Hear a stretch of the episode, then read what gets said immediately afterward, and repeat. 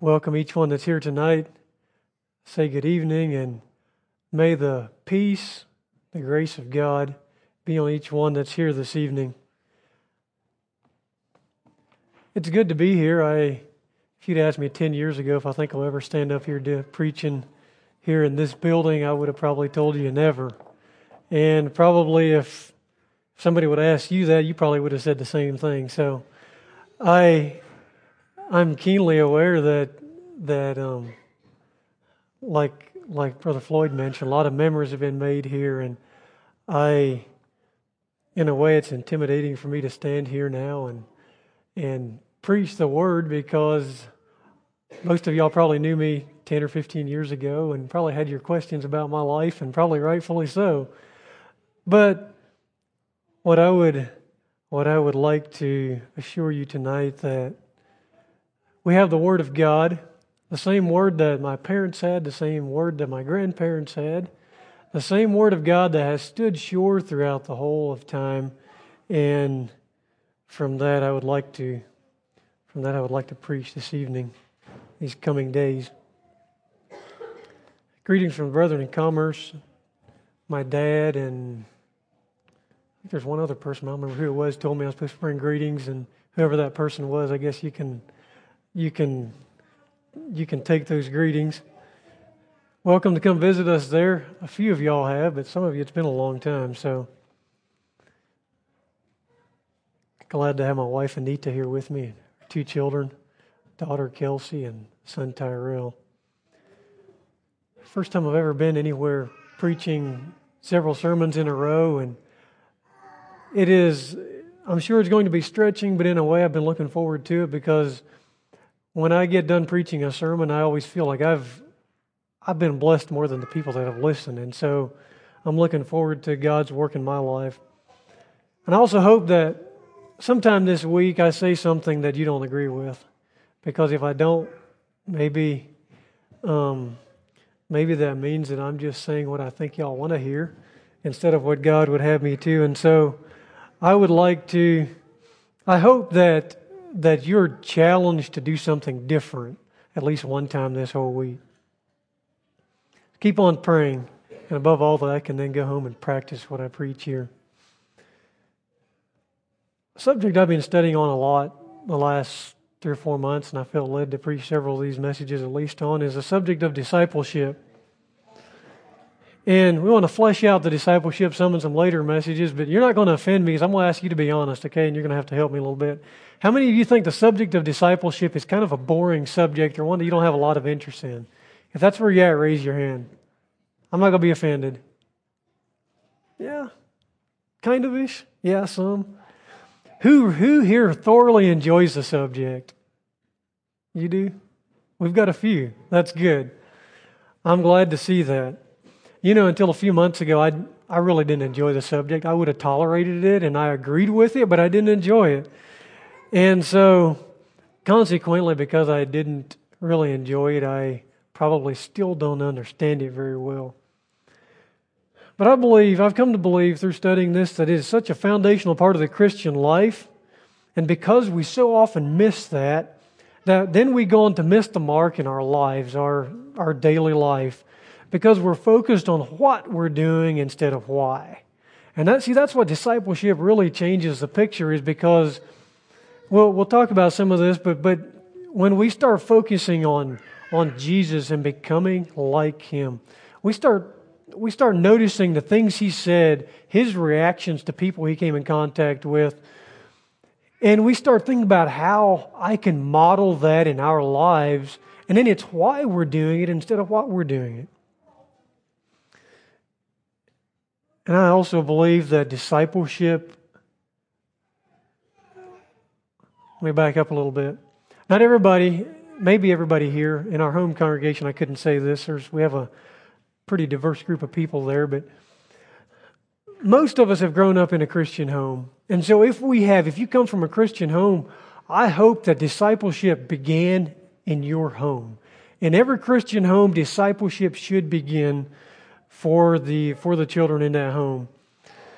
And so when that happens and you become a child of God and you become a church member and you become a Sunday school teacher and you become a minister, it's a continuation of that.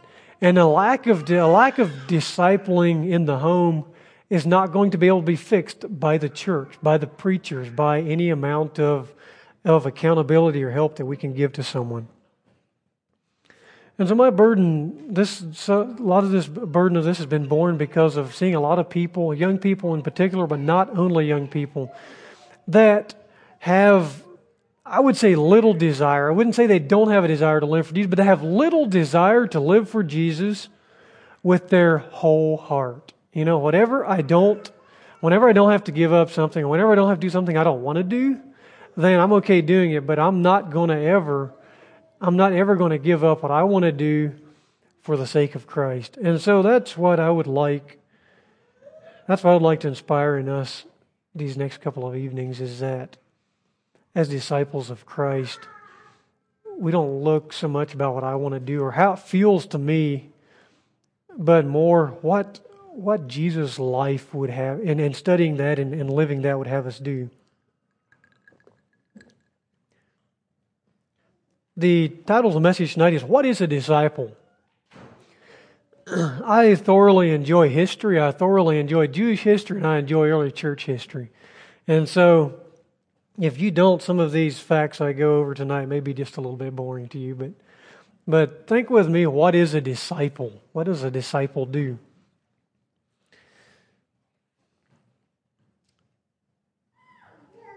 Long before the days of Jesus, discipleship was already a thing. We think about it because we read about it in the New Testament, but even long before that, a lot of teachers, a lot of, um, for lack of a better word, I'm going to use the word sages, old people that were teaching the word and, and giving the word of God to the people. I'm going to call them sages because I don't know what other word to, to describe, what, what other word to use them. The sages, the rabbis, the Pharisees, the teachers of the law of Moses, the Torah.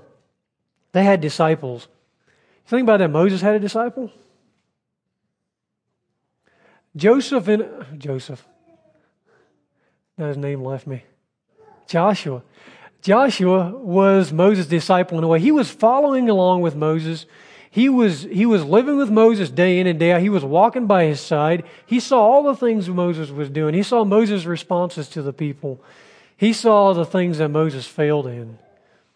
He saw Moses' victories. He saw how stubborn these Israelites were.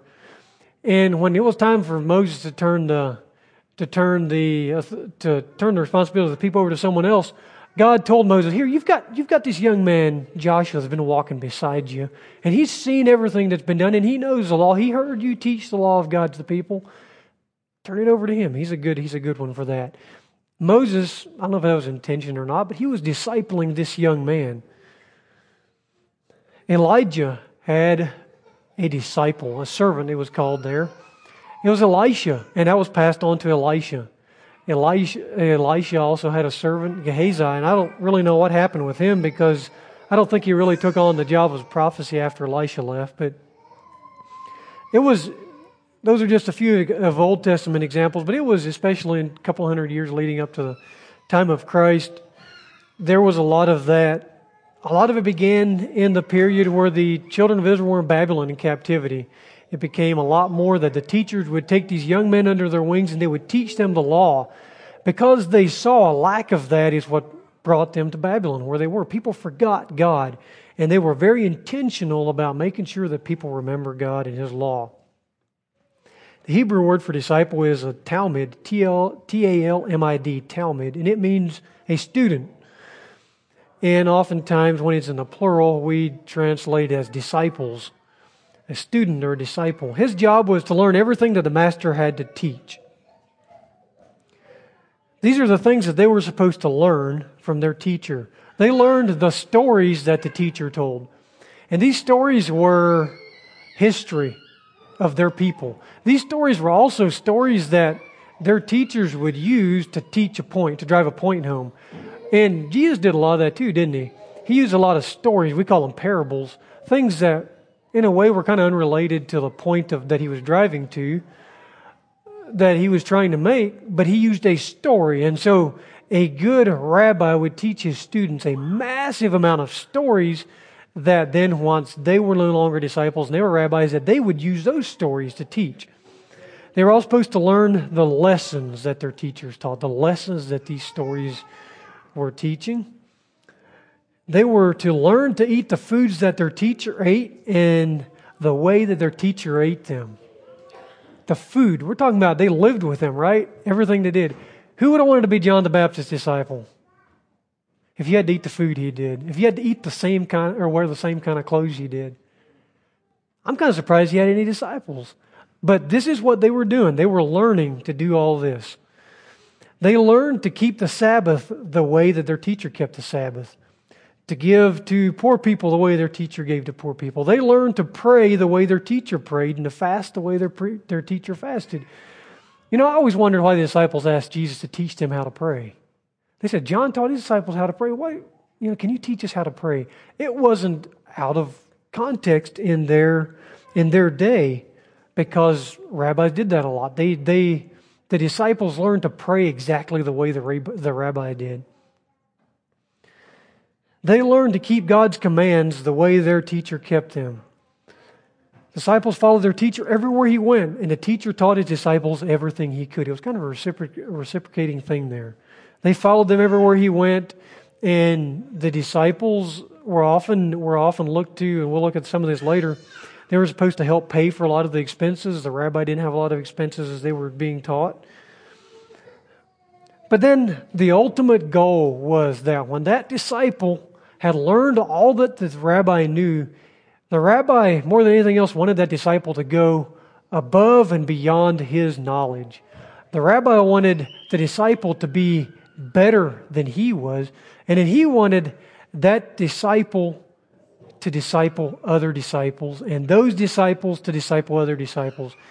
And this method of teaching these young men the laws of God and all these stories and their history was going to keep them f- from forgetting where they came from and help them to, to stay on track and on their, on, on their, their course with God. Luke 6, verse 40, King James Version says, Everyone that is perfect shall be as his, as his master. The NIV says, Every disciple that is fully trained will be like his teacher. Every disciple that is fully trained will be like his teacher. So, do you see why the Pharisees were, were petrified when Jesus came teaching and preaching and they saw the way that Jesus lived and they started getting on to Jesus? about the things that his disciples were learning. Think about this now. Jesus is a rabbi. The Jews to this day say he is a rabbi because he was a teacher. A teacher is just literally a rabbi. So Jesus was a teacher. And but this is how he lived. Jesus his disciples were going through this field of corn on the Sabbath day or grain or whatever it was, and his disciples were picking ears of corn off and they were eating that because they were hungry. And Jesus didn't make them stop. Well, that went against their law. They were concerned because, remember, his, his disciples are learning by his life and his teaching. Jesus also had a habit of eating with tax collectors, with publicans, and, and people that were not Jews. He healed this Roman officer's daughter. Just let her die, right? She's a Roman. Who cares? He talked to this lady that was divorced for seven, six or seven times already. And he was sitting there at the well and he was talking with her. And she wasn't even a Jew to begin with. This prostitute that they brought in to, in front of him, did he stone her? Did he even tell them to stone her? Did he let them do what the law said they were supposed to do? He said, Neither do I condemn you. Just go and don't sin anymore. Do you see why he was a little, they were a little concerned about this?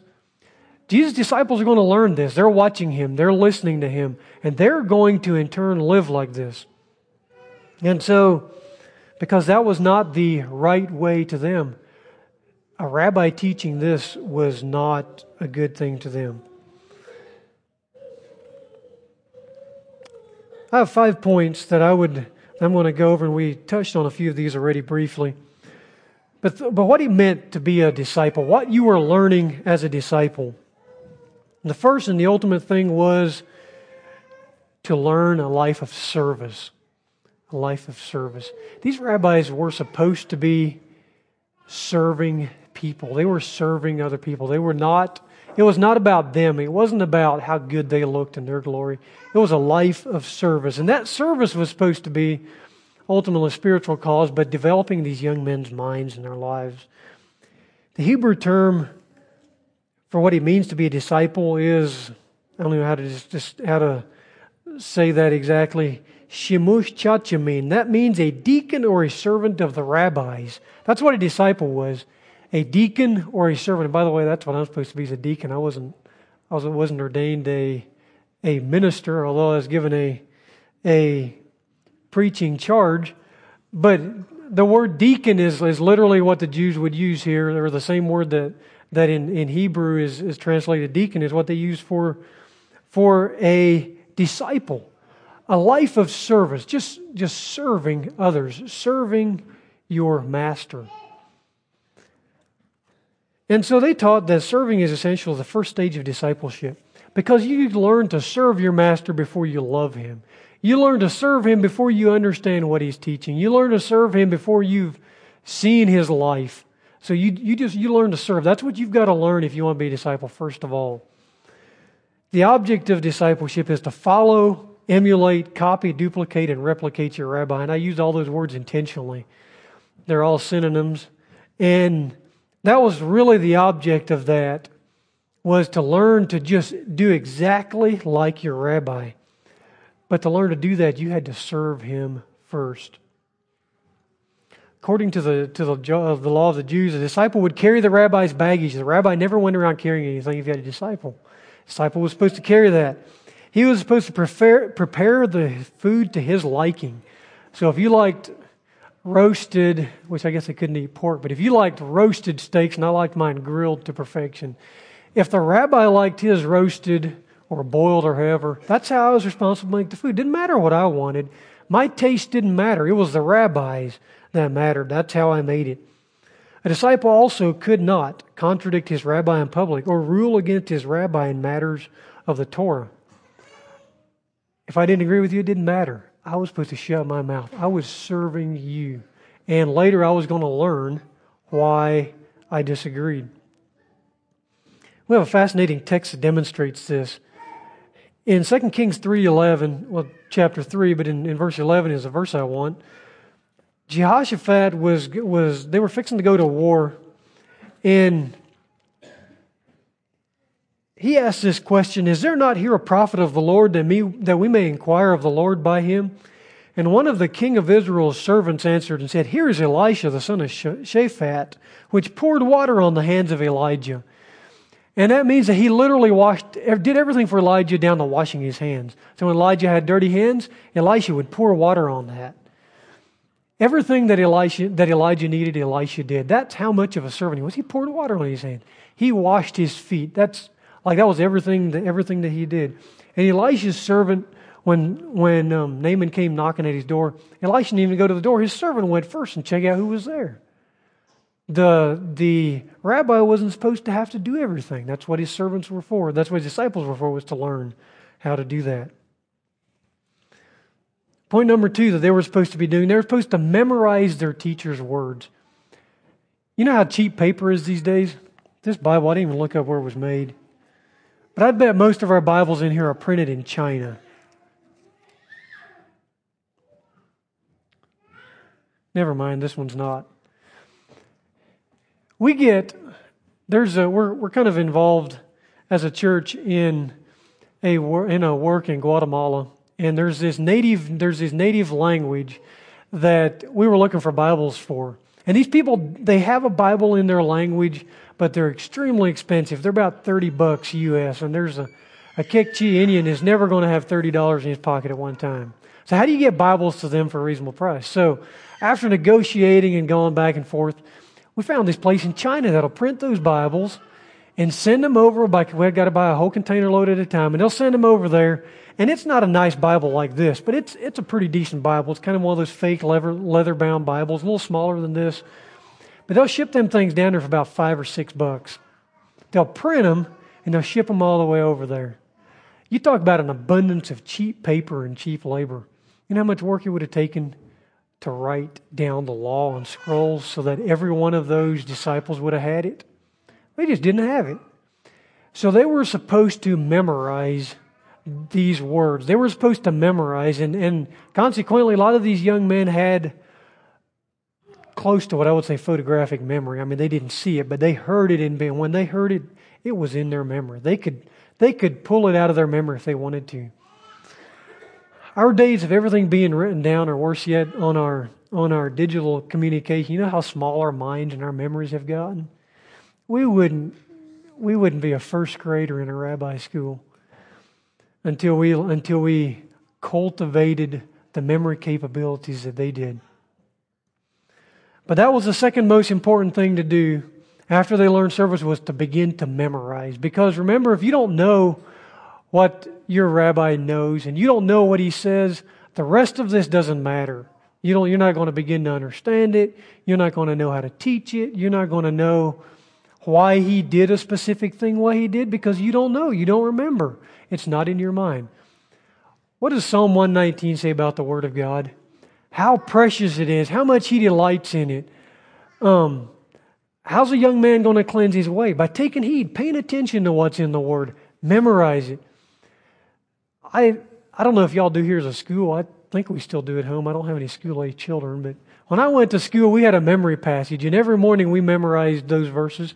And there's there's passages that I still I don't I don't I don't think I could quote them anymore. But when I read those passages in Psalms and in Matthew and in John and different passages, I'm like, yeah, I remember when we learned this in school. Memory, memory. That was one. That was the second most important thing. The oral transmission process was the only method practiced among these people I call the sages because they didn't have books. Now, they may have had part of the law, but even some of these, some of these um, rabbis did not have the law. The law was in the synagogues, the law was in the temple. They could go and they could read it, but they did not have their personal copy, most of them. Through, through constant repetition, disciples memorized their teacher's words and were able to repeat them to subsequent generations. Now, Jesus was God, I know, but he was also man. Jesus had memorized a lot of scripture. What happened when the scribes and Pharisees came to him when asking him how to, um, what was the right thing to do? Oftentimes he quoted scripture, right? He quoted verses from the Old Testament. He prophesied, or he said how these this day these things are fulfilled in your ears. The scriptures that he had read there in the in the synagogue. To the devil, when he came tempting him, he used the word of God to some of these poor sinners when he was trying to teach them, he used Scripture. And it wasn't New Testament either, it was the law of God, it was the Old. Even to Pilate, he used the words of God. Jesus had memorized some of this. The third thing they were supposed to learn was to learn their teachers' traditions and interpretations. I know the word tradition is we don't like that very that very much, and probably because we've seen a lot of tradition without life and and that's that has its own set of problems. But that was one of the that's the third point that they that they still stress the Jewish rabbis is that they they learn their teachers' traditions and interpretations. And so these these rabbis and these teachers will sit together and they have these heated discussions. Jews, by the way, love arguing and they love discussing Scripture, and they don't all agree on Scripture and the application of it, but they still sit there and they have these arguments, and, and Jesus was in the temple sitting there, and the teachers were having these discussions back and forth. And it's because some of these rabbis had a different interpretation. I interpreted things different than the next, than the next man did. And so we'd have these heated debates. The disciples were sitting there listening to that, and they were always going to believe their rabbi, but at least they were being exposed to lots of other ways of thinking. And then when they became a rabbi, they had the ability to take on some of the teaching of some of the other people.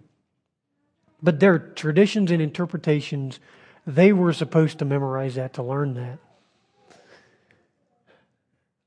The parables, the stories that he used to explain the meanings that he drew out of Scripture, the way he ex- explained a verse or understood a concept, a, concept, each of these was of utmost importance because if you're going to be like your master, you're going to have to memorize all these things. You have to learn all these things. And to a disciple, these things were like gems and pearls meant to be gathered and treasured. And Still today, disciples have arguments among themselves. I'm talking about Jewish, still have arguments among themselves because their rabbis don't agree. And so, even while, while they have never thought out the process behind all of this, because their rabbi says that, we're going to hang on to that. That's, that's, my, that's mine. Fourth point is to imitate. I'd use those that string of words earlier emulate, copy, duplicate, and replicate. That's what they were trying to do is to imitate their teacher's actions. It was a job of a disciple to be like his teacher. And the life of a disciple was a direct reflection on the teaching of his rabbi. So if I was a disciple of Gamaliel like Paul was, and my life took a different course and I went down a different course than Gamaliel did, that was a direct reflection on the teaching of Gamaliel. That was an insult to Gamaliel. Uh, Gamaliel was the highest, was the, one of the most notable scholars in his day. We could talk some more about him. Interesting how open minded he was, though, right? But he was one of the leading scholars of the day. But Paul, the way Paul's life turned out, didn't look good for Gamaliel. One of his scholars went astray because Paul was not imitating the actions of his teacher. Back to that verse in Luke 6, verse 40 every disciple fully trained will be like his master. I guess Paul wasn't fully trained because he, he changed after a while. And the fifth point was, like we mentioned already, was to raise up new disciples. That was the ultimate test of a rabbi's skill or usefulness was when his disciples, at least some of them, went on to become rabbis and disciple other young men if all of your disciples just ended up going back to fishing, um, you weren't much of a rabbi. You kind of had, your teaching wasn't the greatest. So that was their goal. Now, that's the cultural context of the institution of discipleship, the Jewish culture. so, when Jesus called his disciples, these are things they were called to do. And he spent three years, more or less, traveling with them. And it wasn't like, I don't think they got to go home every night. It appears like they just traveled with Jesus, town to town to town. Peter, at least, was married. History, the historians say a few of the others were as well. And they probably got to see their wives, but Jesus said, No man, having put his hand to the plow and turning back, is fit for the kingdom of God. You were his disciple, and you were going to follow him the whole way. Interestingly enough, when Jesus left his disciples, this is what he told them. Therefore, go and make disciples of all nations, baptizing them in the name of the Father and of the Son and of the Holy Ghost, teaching them to obey everything I have commanded you. So, the Great Commission really is just the normal job of a disciple. It's just really what disciples were supposed to do to raise up more disciples. Disciple teacher relationship was stronger than blood. In those days, if so, I'm trying to think how to say that. One of the one of the names you probably y'all have probably heard audiobooks or there's there's a movie out on that too. Judah Ben Hur. You ever heard that name? Judah Ben Hur. Okay, Judah Ben. Ben was a Ben means from the house of. Judah of the house of Hur. That was his family name. And so when a disciple got through with the teaching of a rabbi, and then he was called, I'm not even going to say the Jewish words here, he was called a disciple of the house of his rabbi. His, his Kauffman, in my case, was dropped off. And it would have been Lavern of the house of whoever my rabbi was. It was stronger than blood. And this was the reason. They believed that the teacher is to be accorded higher honor than your birth father because your birth father brought you into this world, but your teacher brings you into the next world. They recognize that eternity and being in the kingdom of God is stronger and is more important than blood relatives, blood relationships. That's why they did that. Okay. Leaving some of that. There's an important distinction that needs to be made when we speak of discipleship and the disciples of Jesus. See, these, these rabbis, the focus was on them and in their thought process and the way they perceived scriptures and the way they taught. And the disciples would try to become like them so that they could teach like their rabbi did so that their disciples would become like their rabbi. You see the, see the cycle of things? Jesus said in Matthew 23, this is in the New King James Version, you're not called to be rabbi, for ye have only one master, and ye are all brothers. Do not call anyone on earth father, for ye have one father, and he is in heaven. Nor are you to be called teacher, for ye have one teacher, the Messiah. That's one of the notable differences between the Jewish rabbis, if you would, the Jewish disciples, and the disciples of Jesus. All of us are called to be a disciple of God, disciple of Jesus. And we are called to disciple people. We are called to make disciples of people. But what does it say there in Matthew, Matthew 20? Lost my place here. There, at the, there on the um, when he gave the when he told them to go and make disciples of all nations. What did it mean or what do you say? Go and make disciples of me or of you. Go and make disciples, people to be more like you. He said, Go when you go, make disciples. As you go, make disciples. Make disciples of me. Remember that Jesus is the focus. And on the surface, maybe it seems to contradict why we, we have teachers and we have elders and we have pastors and we have, we have ministers, we have evangelists and we have we have people that are teaching, and maybe it seems to contradict that, but I don't think, it, I don't think it's a contradiction. Because ultimately, we've got to point people to God. And I think to be a disciple of God, to be a, an effective disciple of God, we have got to do that.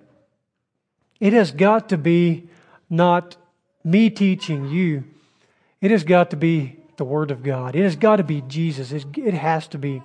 Because if it's me, and my neighbors look up to me because of who I am and because of all the good I have done, and then they see me relate to another neighbor or someone else, or they hear me, whatever it is, and they're majorly disappointed. And they're like, I just can't believe that person would do that. See, that's what happens when we put too much stock in the person instead of instead of instead of in God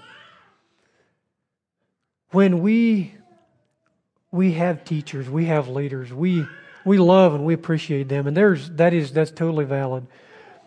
But remember this that the work of a disciple, the work of a rabbi, should be to point people to God, to point people to Jesus.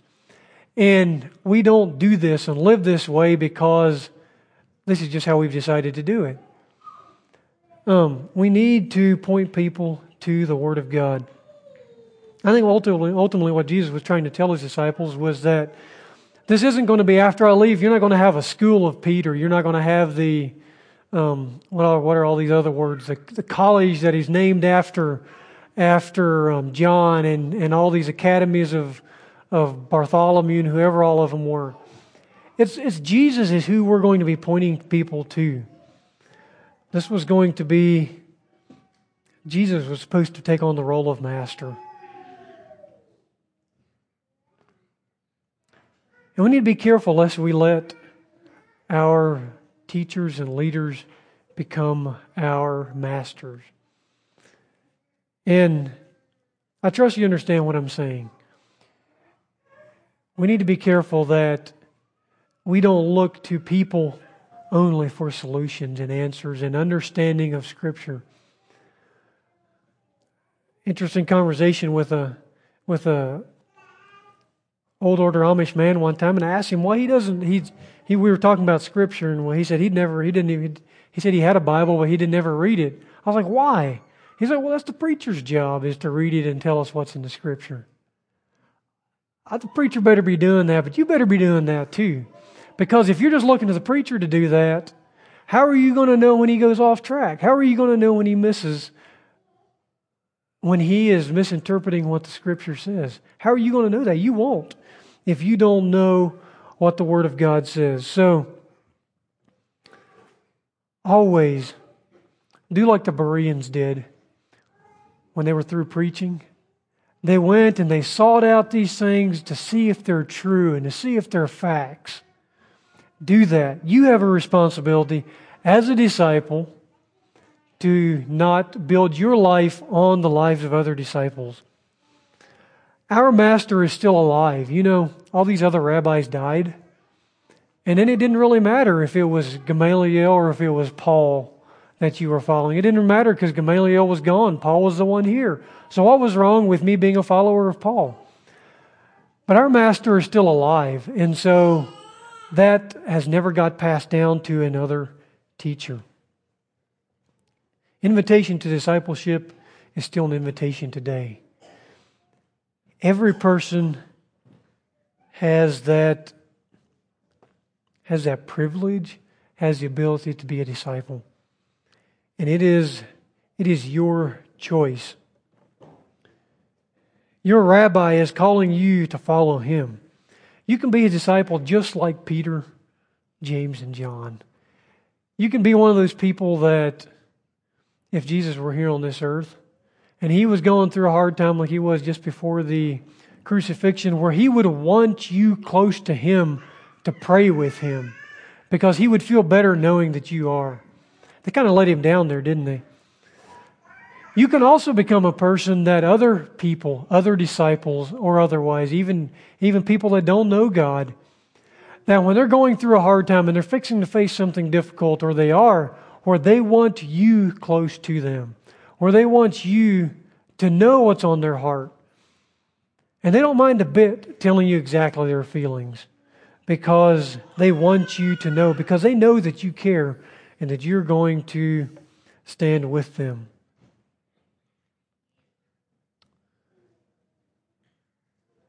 Question that I've asked myself a lot of times well, who then is disciple material? Who can what kind of person can be a disciple, really? What kind of person can be disciple? Who's, who's disciple material? I find it just amazing that of all the people that Jesus could have picked from, that he chose Peter as a disciple.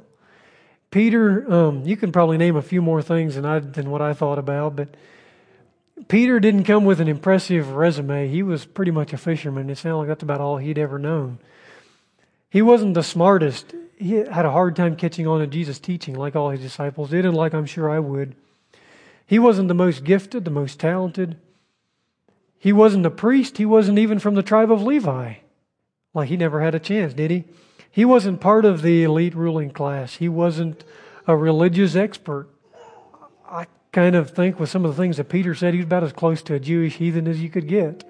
Like he probably went to the synagogue, but I don't know how much he knew of the Word of God. He was just plain ordinary. He was an uneducated, I'm going to say mini barn builder or relish maker or pole barn builder or whatever you are that you do. He was just a typical country boy. Probably like most of our degrees are here today.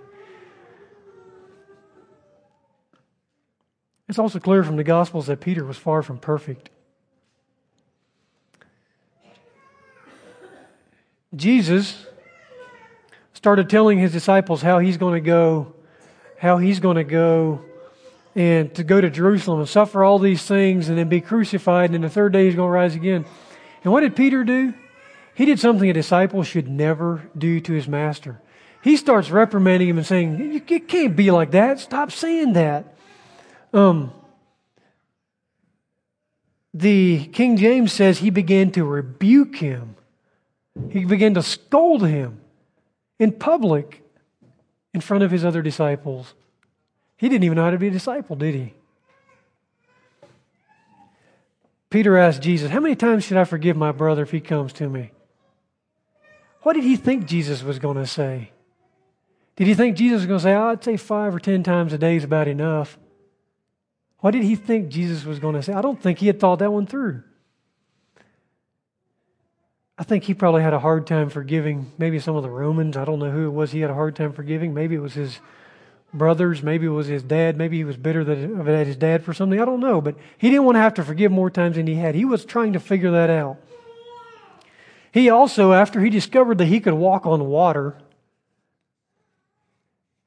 after that, I mean, we're talking 10 seconds later, he saw these big waves. At the same time, while he's feeling this feeling of elation, have you ever walked on water? I never have. I don't think you're ever going to. You're never going to see that happening. He's doing this, And he sees this wave coming and he gets scared. Really? Peter even denies Jesus three times. These are the exact words it says. When this girl came and said, You were with Jesus too, he denied before them all, saying, I don't know what you're saying. Another time, uh, another maid comes out and says, You were with Jesus. This time it says, He denied with an oath, I know not the man. His language is getting a bit worse, right? The third time it says, Then he began then began he to curse and to swear, saying, I know not the man. Wow. But remember, the reason that God chose Peter was because Peter was disciple material. Jesus was turning him into a disciple. Jesus didn't get a disciple, he was making a disciple. And that's why I believe that every human that's born is disciple material. Because it doesn't matter if you're a disciple now or not. It doesn't matter if you know God. It doesn't matter if you know, if you've ever heard anything in Scripture, or if you, maybe you've never heard a word of Scripture. That doesn't matter because it's what you can become that makes you disciple material.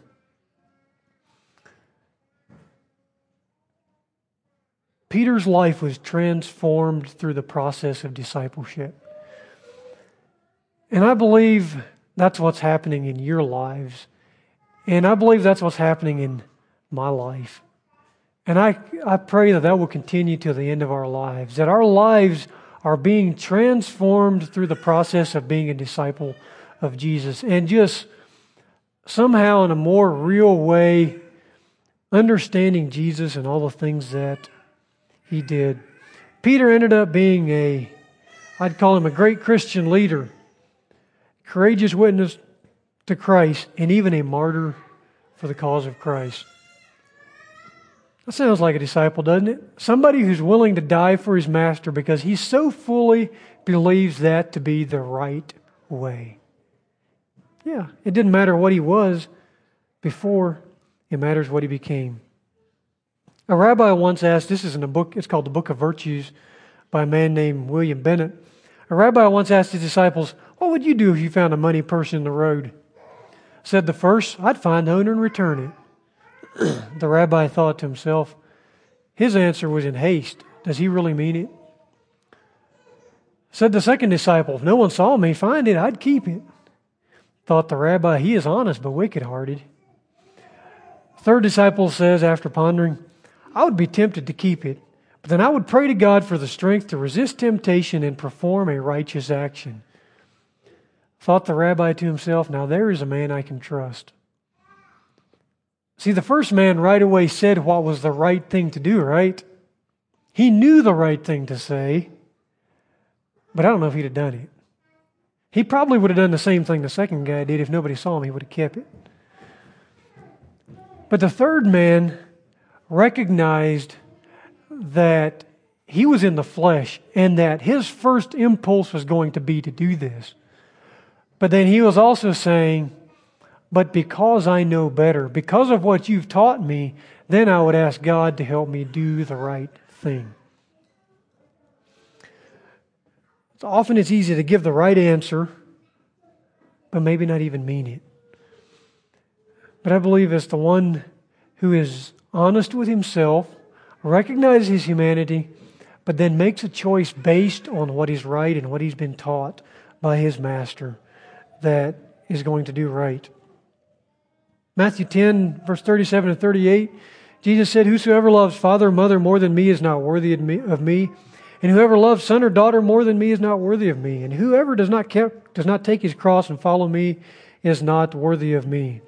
I think the essence of this text is, is just, it's essential that the disciples put Jesus first.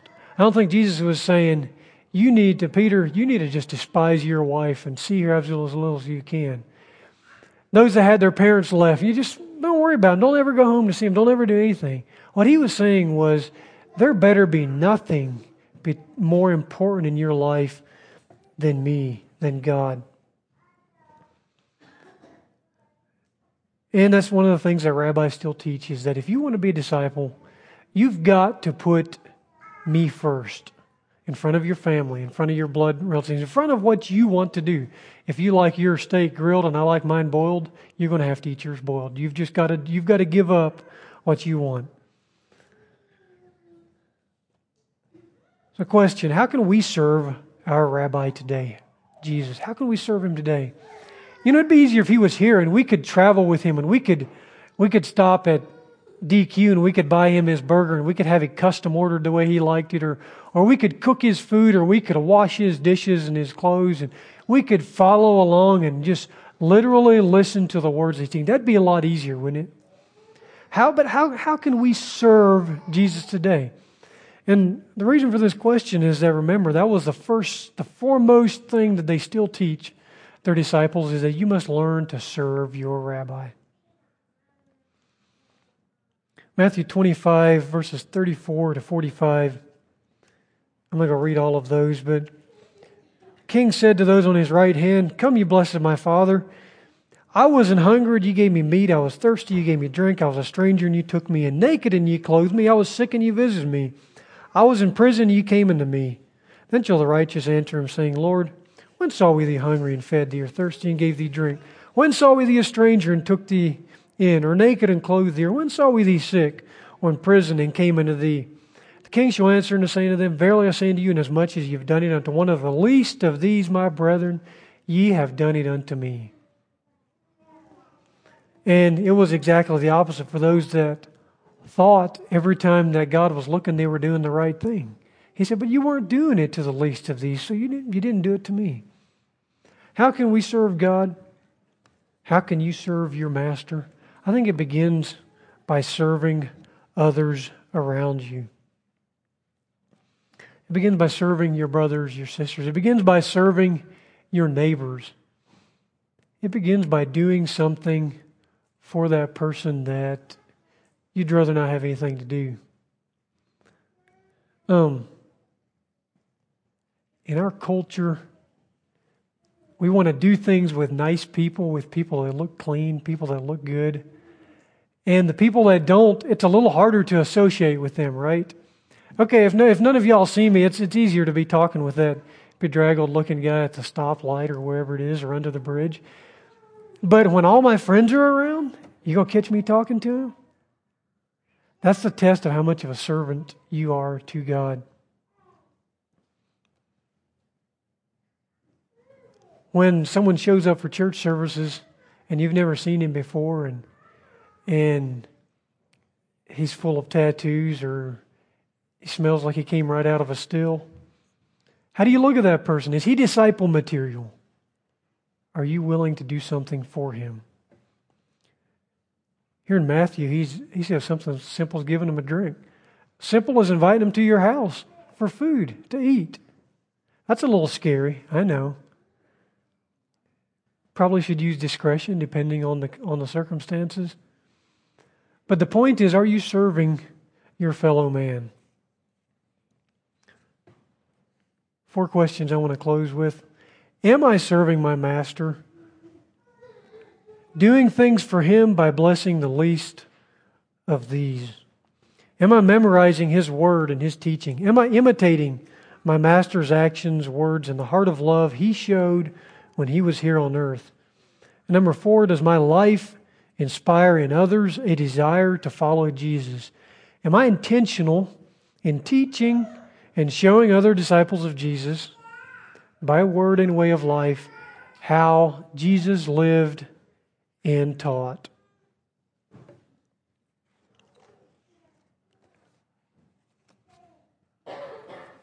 I trust that you'll continue praying for the next coming sermons. I, I have there's a, there's a few more things in the life of Jesus I would like to zero in on and try to understand his teaching and his, his what I really think he wanted us to get. And some of these are things that God has been working on me for. So I trust you'll continue praying that the Spirit of God um, works among us. I think we'll let's just all stand together for a closing prayer.